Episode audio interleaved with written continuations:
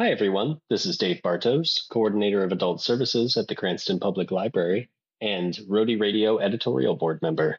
We're taking a break this week for the holiday and wanted to share this episode with you, originally published March of 2022, featuring a table reading of the play Justice, written by Dyanna Morrison White, a local author who imagines the framers of the Constitution witnessing a modern trial and discussing the ramifications of their Bill of Rights. We thought this would be apt for Independence Day.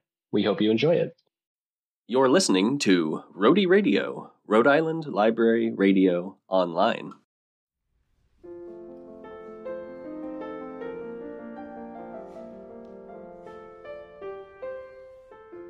I'm Dave Bartos, Coordinator of Adult Services at the Cranston Public Library. When I'm not creating podcasts, my primary job is collection development, which is really just fancy library talk for buying books for the library. One of the joys of this job is having the opportunity to meet local authors and consider their work for our collection, which is how I was introduced to Dyanna Morrison White. Dyanna came into our central library with a copy of her recently published play, Justice, to donate to our collection. As you can imagine, publishing a play in 2020 isn't ideal when there aren't opportunities to have it performed live. I suggested featuring this work on Rhody Radio, and Dyanna jumped at the chance. In this episode, I talk with Dyanna about her play and what motivated her to write it, and later on, we present an excerpt from the play featuring the Bristol Shakespeare readers. Enjoy!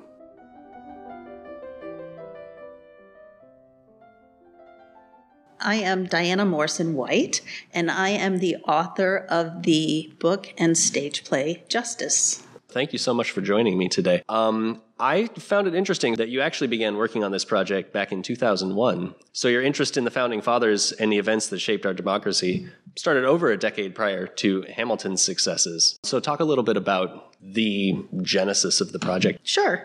So I was living in San Diego at the time and started doing the research in 2001. My first copyright's actually 2002.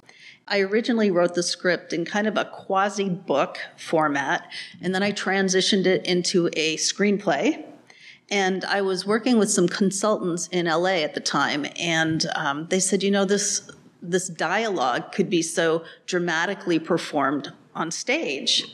And so, pretty much, I then kind of shifted my focus to trying to get theaters to um, to stage my script, and I almost got it staged at a theater in Sacramento in 2006.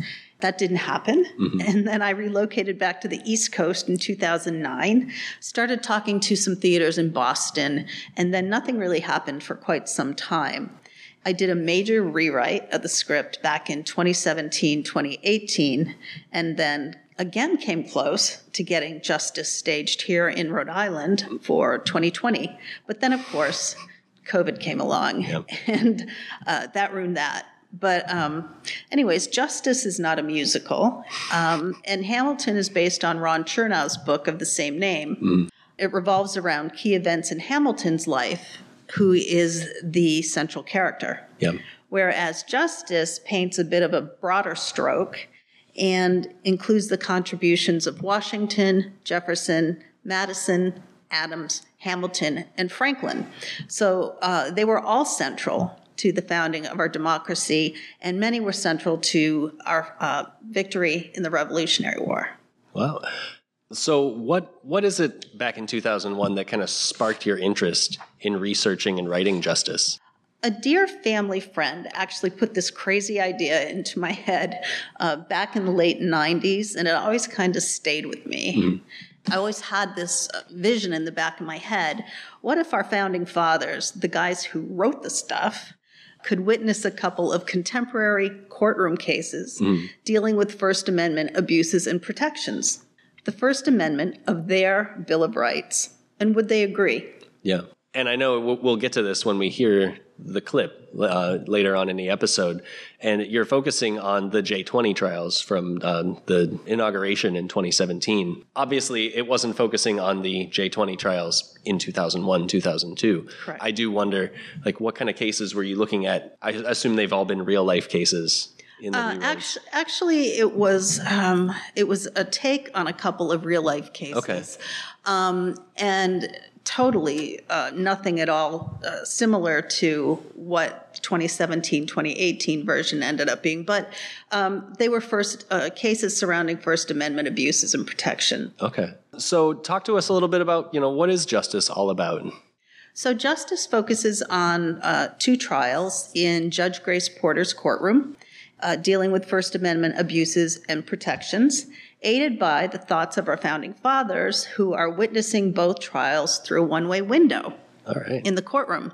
So, as you mentioned, uh, the first trial centers around the J20 trials, which were stemming from the charges of over 200 peaceful protesters who were actually arrested during Donald Trump's Inauguration Day festivities on January 20th 2017. These events occurred as detailed in the play. But there doesn't seem to be a lot of widespread awareness that these arrests and trial actually occurred.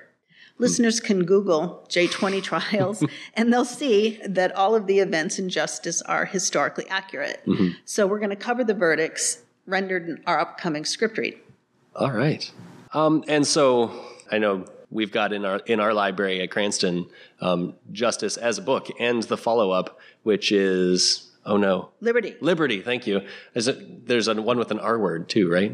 Actually, I changed. It was redemption. It was redemption. Okay. And uh, yeah, so that, Sorry. that no, that's okay. That was fun. Uh, Yeah. I was like all done with the book. Yeah. I already had uh, my author's copy, and I read through it again, and I said, "Why did I ever name this Redemption when it should be Liberty?" Yeah. You know, because I read the book and I read it again, and I, I used the word liberty so many times Yeah. that it just seemed like the natural progression. So from Okay. justice to liberty versus from justice to redemption. So redemption isn't going to be the third book, in other words. Correct. Okay. Um, so how did you decide, or why did you decide to make justice into this book that we've got in our library? Um, well, so I remain convinced that I still am going to have the opportunity to see justice performed on the stage someday. right. And maybe I'll even get a chance to direct it. But uh, when COVID hit, uh, I just figured that reading was important Mm-hmm. during these times of isolation. So I just figured, well, I'll go with plan B. Yeah. so, Get it in people's hands one way or another. yeah. Fantastic. What would, what would you say um, was the biggest challenge turning Justice, the stage play, into a book? Well, first of all, the formatting was really a challenge. Yeah. Um, it's not just, I think people think that self publishing is easy Mm-hmm. and you just kind of push a button, and uh, it, it just doesn't work that way. So I actually ended up hiring a professional formatter. Okay. So she helped me with that piece of it. Wow. But the most challenging thing was writing the forward section because uh, you don't need a forward section in a play. But in turning it into a book, I felt it needed an introduction. And it took me three months to write those 10 pages because I really wanted to incorporate as many different and divergent points of view introducing justice and why I wrote it in the first place. Um, that, because so many cultural shifts had happened since I first started it in 2001, I, I just wanted to give credence to as many different points of view that I could. Absolutely. And um, I, I got to say, I work professionally with books. I had no idea, but it makes perfect sense that such a thing as a professional formatter exists. Like, Yes. Of course, people have to professionally format books. That's incredible. Yeah, and, uh, believe it or not, um, she's in West Africa. Wow. But I found her online, and um, she was only an email away. Right. Right. That's the great thing about technology and email is that it doesn't really matter where in the world somebody can be. yeah. But uh, she's great. Trio marketers highly recommend her. Oh, that's fantastic. yeah. Oh. Um, so you you did share that justice is historically accurate, well researched. Um, can you just elaborate a little bit on what makes a play of fiction historically accurate? Sure. Um, with a couple of exceptions, um, I made a couple of changes to heighten the drama.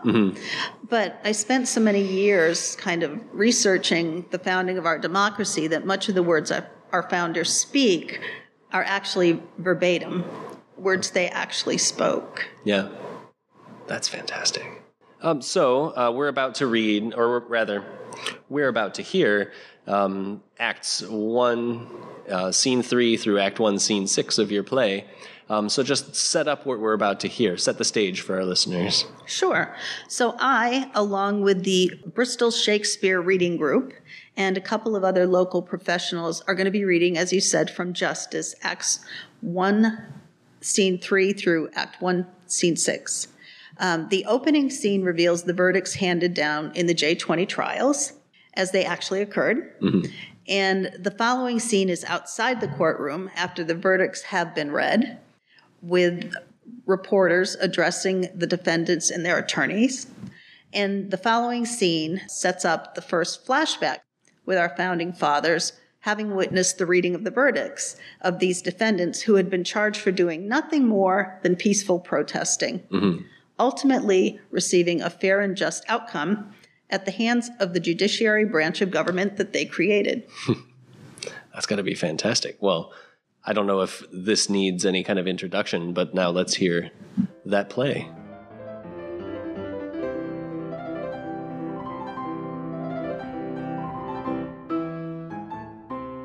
Act 1, Scene 3 Interior, the courtroom, morning. Judge Grace Porter enters the courtroom and takes her seat. All rise. The Honorable Grace Porter now presiding. Thank you. Good morning. Please be seated. Court is now in session. Will the defendants please rise and face the jury? Madam Foreperson, has your jury agreed upon your verdicts? We have, Your Honor. What say you, Madam Foreperson? Wherein each of the six defendants are charged with felonious destruction of property, are they guilty or not guilty? Not guilty, Your Honor. In that there were five separate counts for each defendant for the destruction of property, was your verdict of not guilty unanimous across all counts, or do we need to review each count separately? Unanimous across all five counts, Your Honor. So be it recorded. We move on to the next charges, wherein each of the six defendants are charged with two misdemeanor counts of engaging in and conspiracy to engage in a riot. Are they guilty or not guilty? Not guilty, Your Honor. In that there were two separate counts for each defendant? Was your not guilty verdict unanimous across both counts? Or do we need to review each count separately? Unanimous for both counts, Your Honor. Members of the jury, hearken to your verdict, as the court will record it. You, upon your oath, do say that each of the six defendants are not guilty of five counts of destruction of property. So say you, Madam Foreperson, so say you, all members of the jury. We, do, do, Your Honor.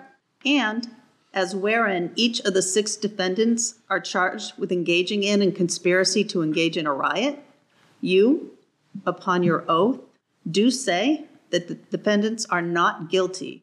So say you, Madam Foreperson, so say you, all members of the jury. We do, we do Your, Your Honor. Honor. Let the record show that the jury has returned in total 42 not guilty verdicts Defendants Jennifer Armento, Michelle Macchio, Oliver Harris, Brittany Lawson, Christina Simmons, and Alexei Wood. The jury having returned verdicts of not guilty on these complaints.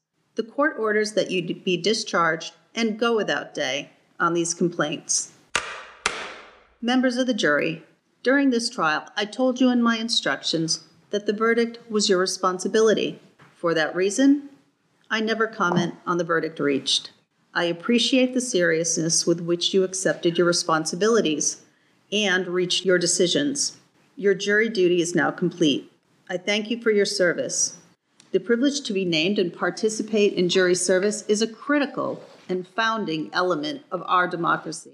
Thomas Jefferson said, I consider trial by jury as the only anchor ever yet imagined by man by which a government can be held to the principles of its Constitution. You will now be escorted back to the jury room where you will be discharged. Court is adjourned. Act 1, Scene 4. Exterior, outside, same time. There's great excitement outside the courthouse. Michael Pantovere, one of the defendant's attorneys, a tall, serious, outspoken advocate for our Constitution and the Bill of Rights, steps up to the reporter's microphone to speak. How does it feel to be exonerated on all charges? Do you feel vindicated that the jury obviously agreed with your right to protest the arrival of this current administration? Justice has been well served here today. My client was doing nothing more than expressing her right to free speech and peaceful assembly, the very essence of the First Amendment.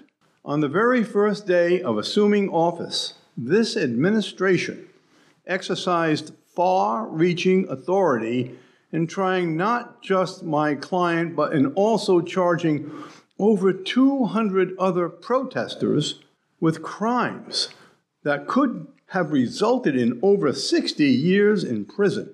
My client was subjected to overzealous prosecution by the Justice Department and the Office of the Attorney General, who are trying to set an example for those who engage in opposition relying on an unsuccessful guilt by association argument. Theodore Roosevelt once said, To announce that there must be no criticism of the president or that we are to stand by the president right or wrong is not only unpatriotic and servile, but is morally treasonable to the American public. This should bring optimism to the remaining protesters awaiting trial. Yes, it certainly should when our most basic freedoms are being questioned and criminalized, then this country has reached a very dark place. Our democracy is at risk. I do not condone violence. The protesters who actually committed acts of violence and destruction have been tried and sentenced or are in the process of being tried accordingly there is a distinct difference between a lawbreaker and a protester. Since when has dissent become a crime? It is painfully clear that this has nothing to do with wrongdoing or criminality and everything to do with politics. Why weren't more than a few of the white supremacists protesting in Charlottesville arrested and charged?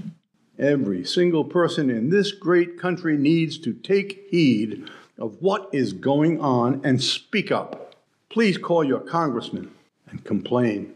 Let your voices be heard.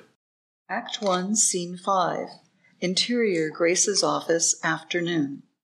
Grace is sitting at her desk and closes her eyes briefly.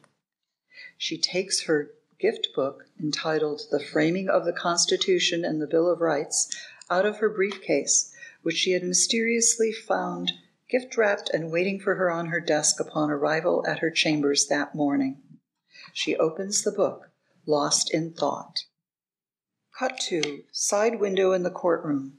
Dissolve through the window to the other side to introduce the initial flashback scene, 1790s. Act 1, Scene 6, Interior, the red room where all flashback scenes will occur, day. George Washington is reading a newspaper. John Adams is pacing back and forth. Thomas Jefferson, Benjamin Franklin, Alexander Hamilton, and James Madison are all seated or standing at various locations around the room. John Adams introduces the conversation.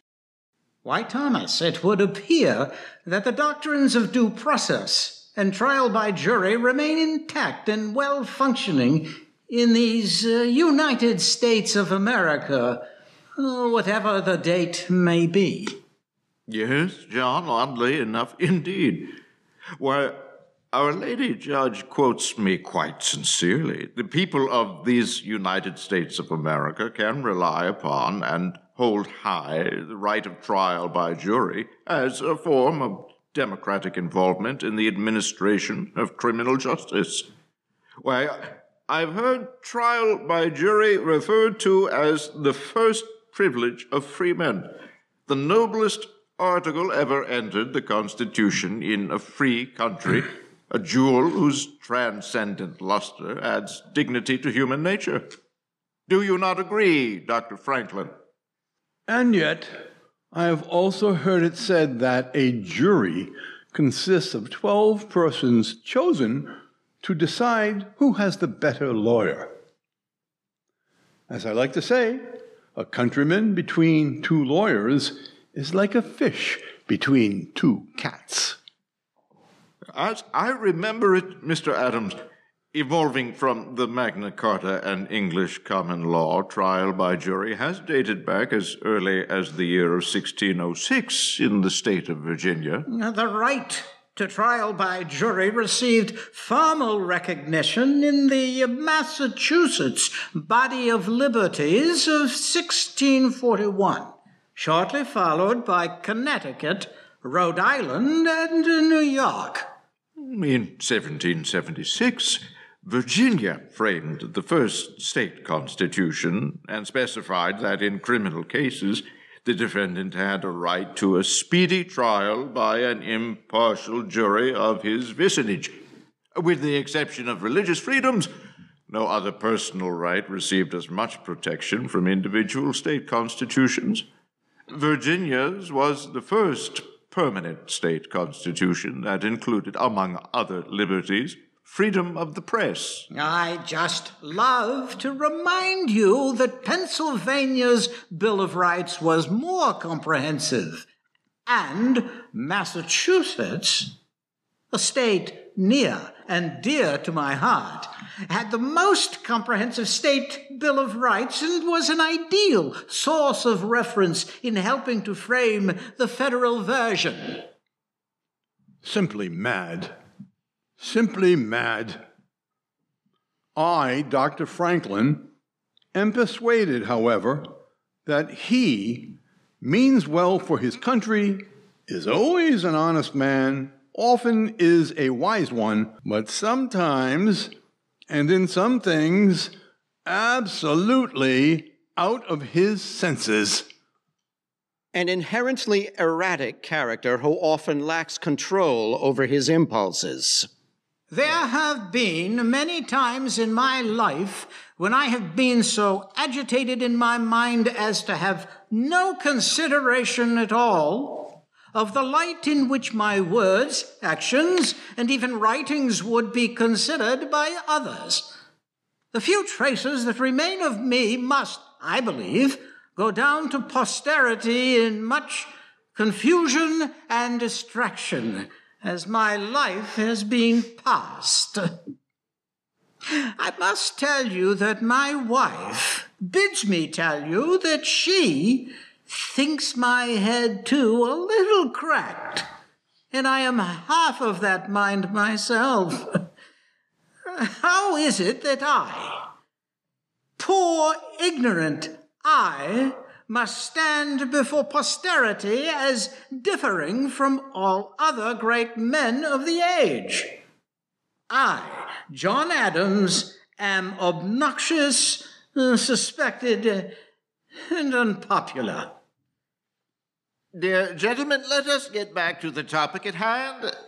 As my support for this nauseous project of amendments has grown in magnitude, I have become more convinced that these inalienable rights are critical in ensuring a smooth, functioning sovereign state.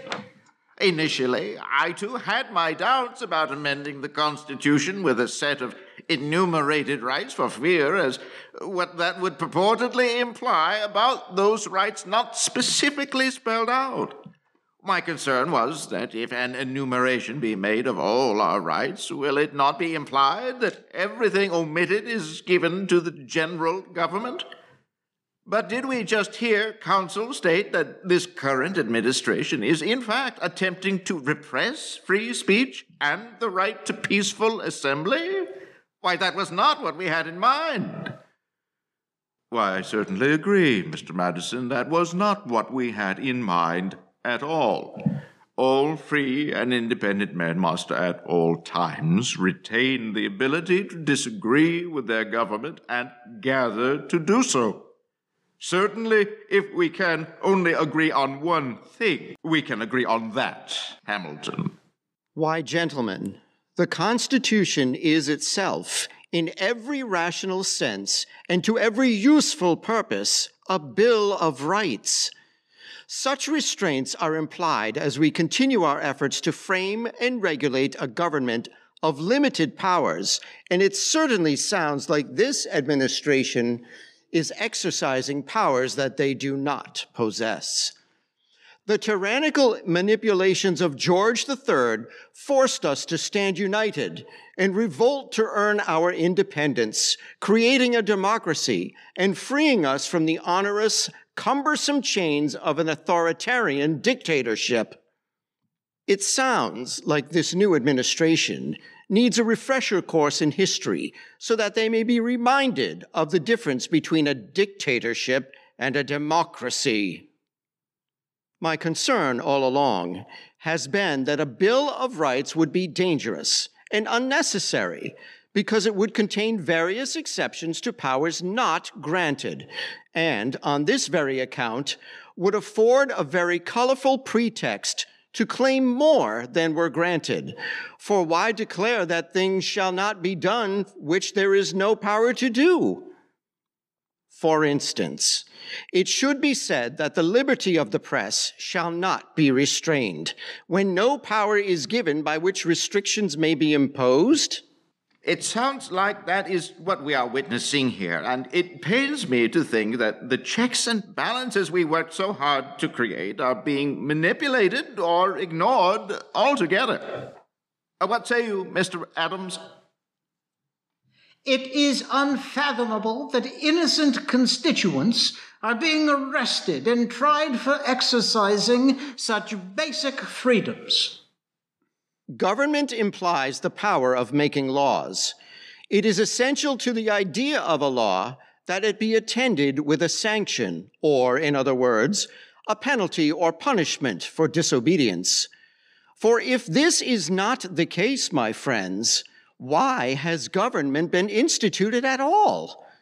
Because the passions of all men will not conform to the dictates of reason and justice without constraint. We cannot assume that reason alone will be enough to steer this country and its citizens down a path of peace and prosperity. Are you in agreement, Dr. Franklin? So convenient a thing it is to be a reasonable creature, since it enables one to find or make a reason for everything that one has a mind to do. Let us hear from our fearless leader and commander in chief, General Washington. What are your thoughts, sir?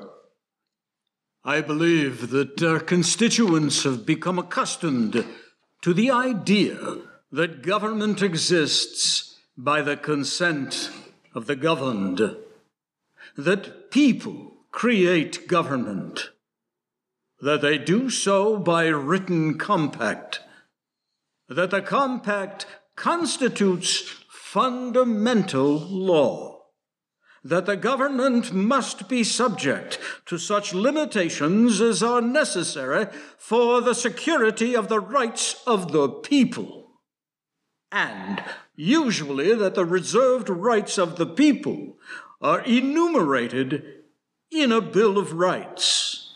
Are we in lockstep regarding this, Hamilton? The sacred rights of mankind are not to be rummaged for among old parchment or musty records.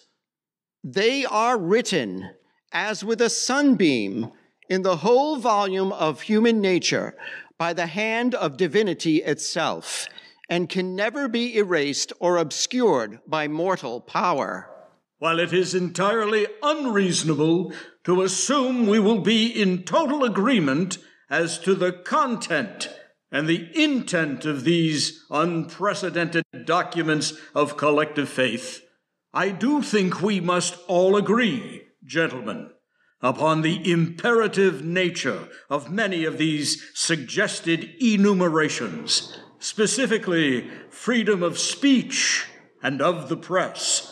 For if men are to be precluded from offering their sentiments on a matter which may involve the most serious and alarming consequences that can invite the consideration of mankind, reason is of no use to us. The freedom of speech may be taken away, and dumb and silent we may be led like sheep to the slaughter.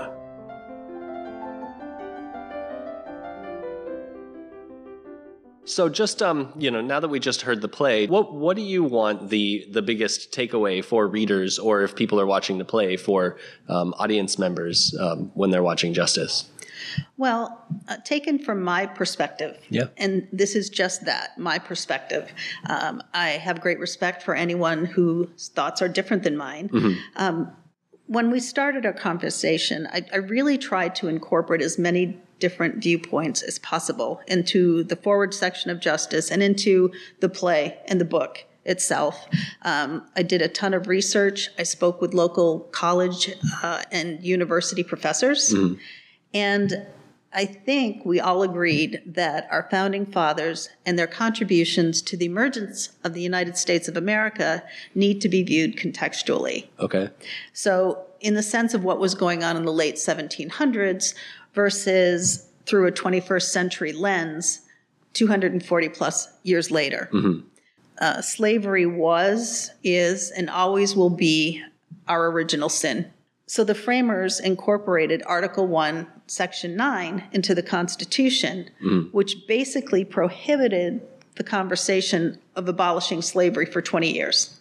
So what they thought they were doing was kicking the can to the next generation to address. But one of the misconceptions um, that they held was that future generations would be as apt and skilled in debate, and but most importantly, negotiating and compromise. Yeah. And that was a flawed assumption. um, unfortunately, uh, the the only thing that was going to end slavery was violence Yeah. as the Civil War taught us, and that was just the beginning. Um, you know, they were imperfect men who formed an imperfect union, and it's been up to every future generation to do their part in improving upon it. Yeah. And that's my thought. Um, at the end of the foreword section of Justice, I use a quote of James Madison from the Federalist Papers 14, where, in discussing the future and the experience of the people of America, he ends by saying, They reared the fabrics of governments which have no model on the face of the globe. They formed the design of a great confederacy, which it is incumbent on their successors to improve and perpetuate. Fantastic. Yeah, the very first sentence of our Constitution starts with We the people of the United States in order to form a more perfect union. Mm-hmm. They didn't say a perfect union, they said a more perfect union. We wouldn't have our Constitution or our Bill of Rights or the freedom to peacefully gather and demonstrate or to march in the streets without their contributions. And for that, I think they deserve some credit. So I will be honest that, you know, I was around in 2017. I don't remember the J20 trials, and I think it's thought provoking um, to compare and contrast the charges brought against J20 defendants with the current and ongoing charges being brought against January 6 defendants. So if you were to, you know, and I'm not asking you to rewrite the play again, but if you were to, how might you deal with that that contrast there? Um, well, I mean, when I was working on getting Justice published in 2020, clearly there was no way that I could have anticipated the events of January 6th of 2021. Right. So I actually think that the message of justice is more timely now than when I published it over a year ago. Mm-hmm. And, and what's kind of fascinating is that the Department of Justice charged these over these these 200 people with crimes that could have put them in jail for over 60 years each. And this was in 2017. Right. Right. And now you look at what's happened with those being charged for the January 6th, 2021 insurrection. And I think they finally just were able to charge a group or a handful of people within a group of sedition. Or, And even that charge is still only carrying 20 years. yeah. So uh, I, I don't quite understand how the Justice Department is is having such a hard time, honestly. Um, so it, it, you can't really compare them. You should be able to compare them. But it's interesting to me that I've only seen one other journalist point out that dichotomy Right. that actually brought up what happened in 2017 and compared it to what's currently going on in 2020 you know that what happened in 2021 so mm-hmm. i'm not really sure why no one else has been making that big of a deal about it Um, so you did share um, that Justice is the first of three stage plays in the Justice trilogy. Um, so the second was also recently published and released, right? That's correct. Uh, I published the paperback and ebook of Liberty in August of 2021, so recently.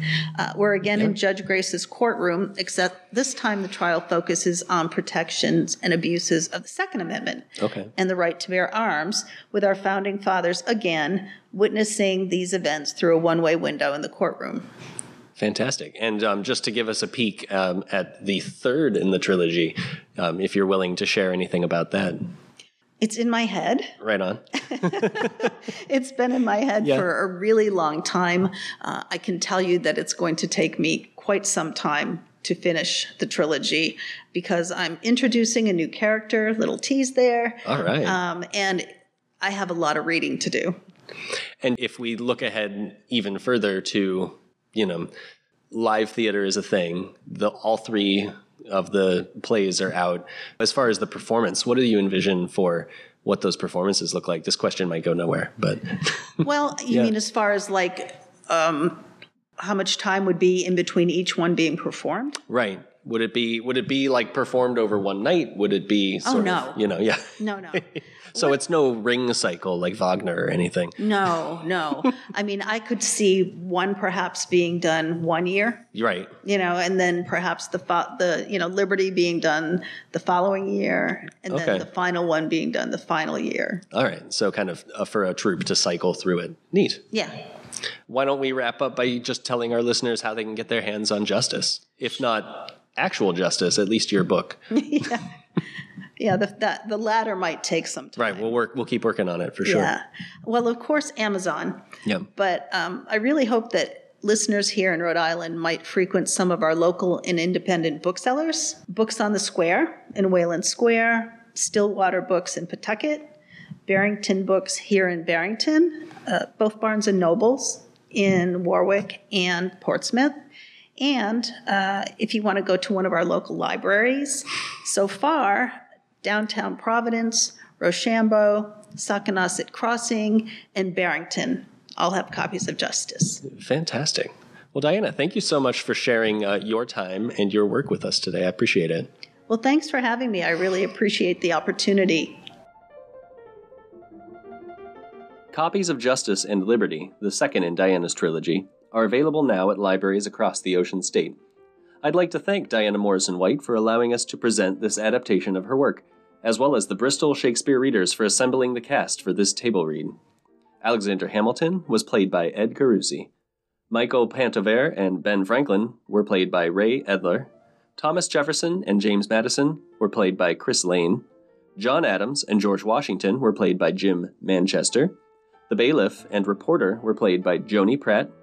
Stage direction and jury foreperson were played by Sarah Weed. And finally, Judge Grace Porter was played by Dyanna Morrison White. Special thanks also to the Barrington Public Library for their time and technology to create this recording. And finally, thank you for listening today. If you enjoyed this episode of Rhody Radio, we'd love for you to share it with a friend. And please rate and review Rhody Radio on Apple Podcasts or wherever you get your podcasts. Rhody Radio is a resident partner of the Rhode Island Center for the Book and is brought to you by the American Rescue Plan Humanities Grants for Libraries, an initiative of the American Library Association made possible with funding from the National Endowment for the Humanities through the American Rescue Plan Act of 2021. When you're listening to Rhody Radio, you know you're listening to something good.